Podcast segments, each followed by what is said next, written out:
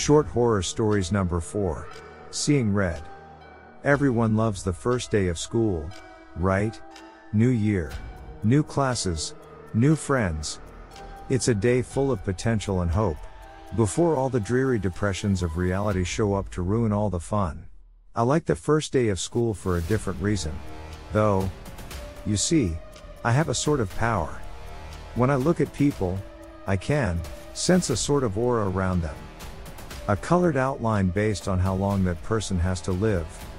Most everyone I meet around my age is surrounded by a solid green hue, which means they have plenty of time left.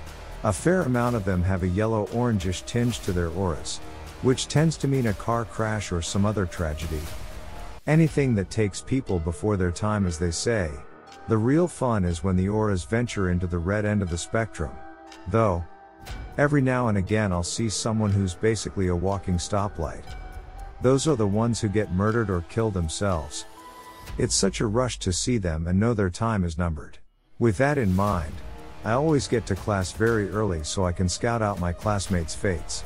The first kid who walked in was basically radiating red. I chuckled to myself, too damn bad bro. But as people kept walking in, they all had the same intense glow. I finally caught a glimpse of my rose tinted reflection in the window. But I was too stunned to move. Our professor stepped in and locked the door, his aura a sickening shade of green.